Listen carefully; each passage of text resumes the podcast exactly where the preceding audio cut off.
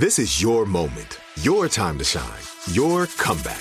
You're ready for the next step in your career and you want an education employers respect. So you're not just going back to school, you're coming back with Purdue Global. Backed by Purdue University, one of the nation's most respected public universities, Purdue Global is built for people who bring their life experience into the online classroom. Purdue Global, Purdue's online university for working adults. Start your comeback today at purdueglobal.edu. Welcome to Aaron Mahnke's Cabinet of Curiosities, a production of iHeartRadio and Grim and Mild. Our world is full of the unexplainable. And if history is an open book, all of these amazing tales are right there on display, just waiting for us to explore. Welcome to the Cabinet of Curiosities.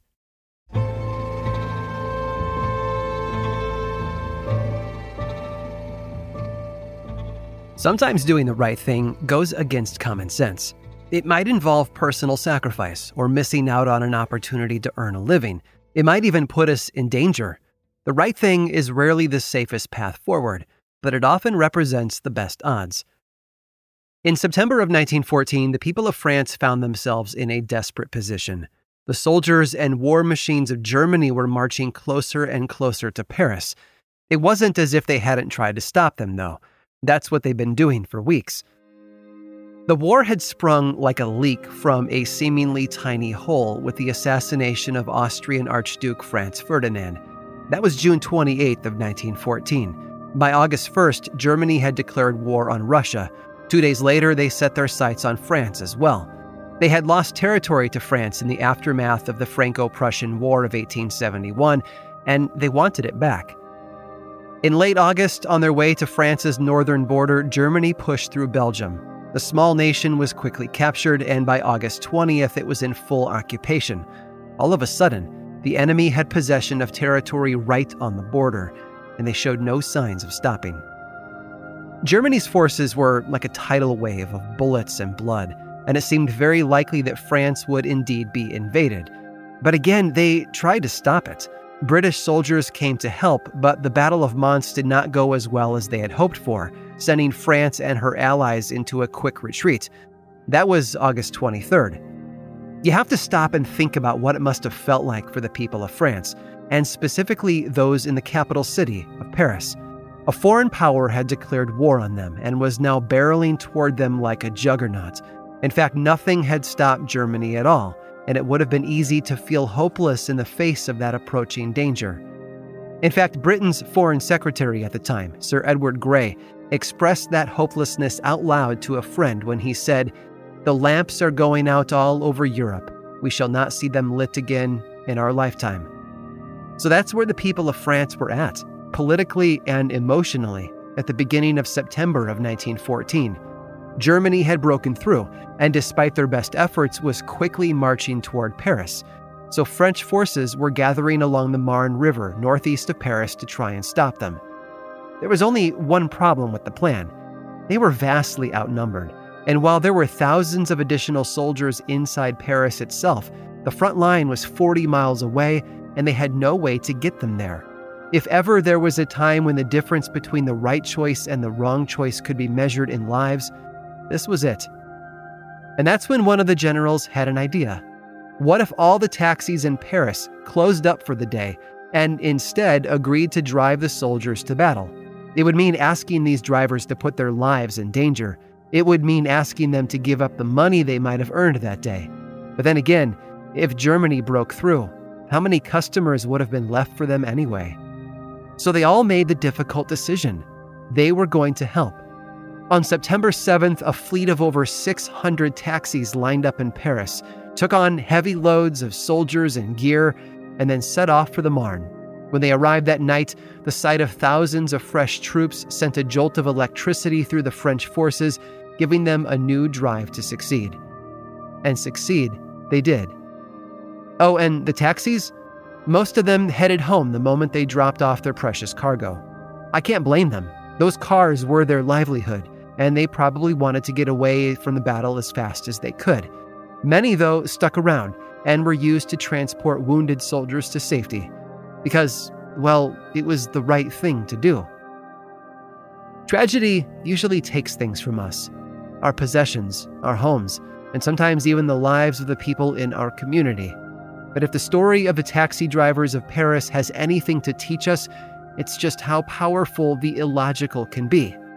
By putting their own lives at risk and jeopardizing their livelihood, they helped turn the tide in a war that seemed all but lost. It might not make sense, but then again, that's what makes people curious.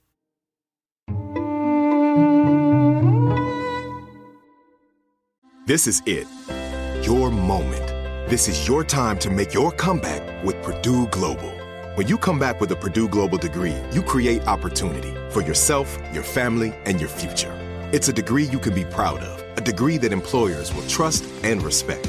Purdue Global offers working adults like you over 175 flexible degree programs to meet your specific career goals. These include associate, bachelor's, master's, and doctoral degrees and certificates. Purdue Global degree programs range from nursing to business to communication and more. Whatever your interest, we have the degree that will move you forward. You have the knowledge, you have the experience. Now it's time to get credit for the work you've done and earn the recognition you deserve with Purdue Global. Purdue's online university for working adults. You know you're worth it. We do too. So don't wait another second to get the degree that will take your career to the next level. Start your comeback today at purdueglobal.edu. Like many of us, you might think identity theft will never happen to you. But consider this. There's a new identity theft victim every three seconds in the U.S. That's over 15 million people by the end of this year equal to the populations of New York, Los Angeles, and Chicago combined. Even worse, identity theft victims often don't even know they're victims. That's why Lifelock Identity Theft Protection alerts you to identity threats, even the ones that don't show up on a credit report, like data breaches, fraudulent bank transactions, loan and credit card applications, and crimes committed in your name. If your identity is stolen, your own dedicated Lifelock US based restoration specialist will work to fix it. Lifelock protects you in ways that you simply can't on your own. Join now and save up to 25% your first year at lifelock.com slash iHeart. That's lifelock.com slash iHeart to save up to 25%. Identity theft protection starts here. It took 11 years to get to this sale. The Knix anniversary sale is on now at knix.com. Celebrate the intimate apparel company that has reinvented products for real life with one of Knix's biggest sales of the year. Get 30% off all leak-proof apparel from the number one leak-proof brand in North America, including period underwear, swimwear, activewear, and more. Millions of people have made the switch to Knix leak-proof underwear, and there's never been a better time for you to try. Save 30% on super comfortable, machine washable, and great looking underwear that's perfect for periods and light bladder leaks. Choose from a variety of colors, styles, and sizes, from extra small to 4XL. You can even match your leak proof underwear with an incredibly supportive and comfortable Knix wireless bra. Don't miss this chance to stock up on your Knix favorites or try something new. It only happens once a year at Knix.com. That's KNIX.com for the Knix anniversary sale. Hurry, the sale ends on Monday, May 13th. Go to Knix.com. That's KNIX.com.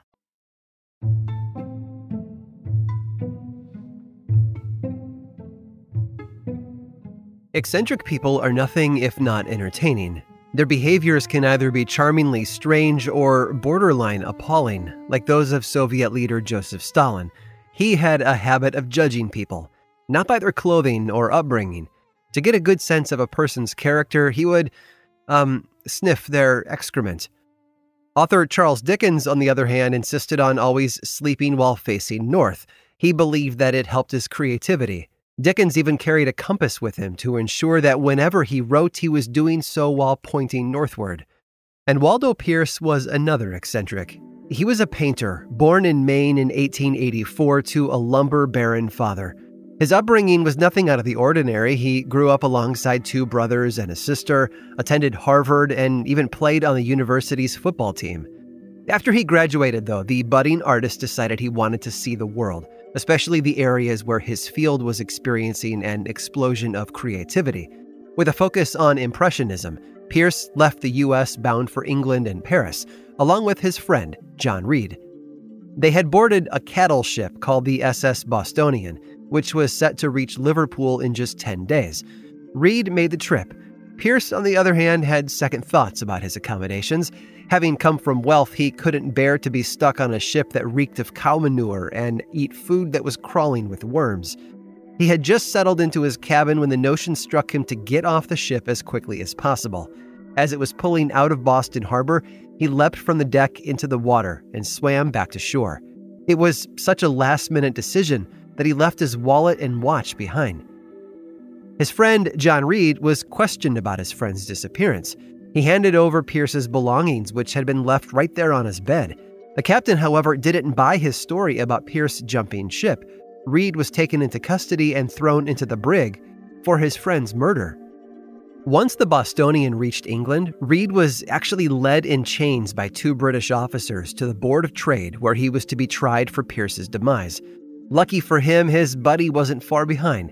Peirce had bought himself a ticket on the luxury liner the Mauretania, which had gotten to Liverpool a few days early. The captain accused him of breaking his contract by abandoning his post on the Bostonian. Peirce, ever the practical joker, had the perfect alibi. He told the court that he'd gotten seasick and fallen overboard. He had even tried to call for help, but the captain had been on the bridge and probably couldn't hear him. Much to Peirce's surprise and luck, the captain really had been on the bridge, so the matter was dropped. That wouldn't be the last time the artist had fun at someone's expense, though. As Peirce's popularity grew in the art world, he started making some interesting new friends. For example, he traveled extensively throughout Europe with Ernest Hemingway after World War I. He also married Broadway actress Ivy Troutman in 1920, after which the couple moved to Paris, where Troutman befriended author James Joyce. And it was during this time when Peirce carried out perhaps the most elaborate prank of his life. As he got to know the concierge of his building, he learned that the woman had a fondness for animals. So one day, he gifted her with a turtle. Yeah, a, a turtle. It wasn't the biggest of turtles, mind you, but it became a real source of joy for her. She came to love the animal as anyone might love a dog or a cat. And soon enough, the turtle began to grow. Every few weeks, the turtle's size would visibly increase. She even showed her neighbors, proud of the incredible miracle of nature she had been gifted with. Except the turtle hadn't been growing at all. No, Peirce had been sneaking into her apartment and swapping out her beloved pet with turtles that were just a little bit larger than the last. Eventually, he gave it a rest, though, leaving the concierge with a massive turtle and no explanation as to why it had grown to be so large. Until that is, he started replacing it again with smaller and smaller ones. And that, my friends, is more than a little curious. I hope you've enjoyed today's guided tour of the Cabinet of Curiosities. Subscribe for free on Apple Podcasts or learn more about the show by visiting curiositiespodcast.com. This show was created by me, Aaron Mahnke, in partnership with How Stuff Works. I make another award winning show called Lore, which is a podcast, book series, and television show. And you can learn all about it over at theworldoflore.com. And until next time, stay curious.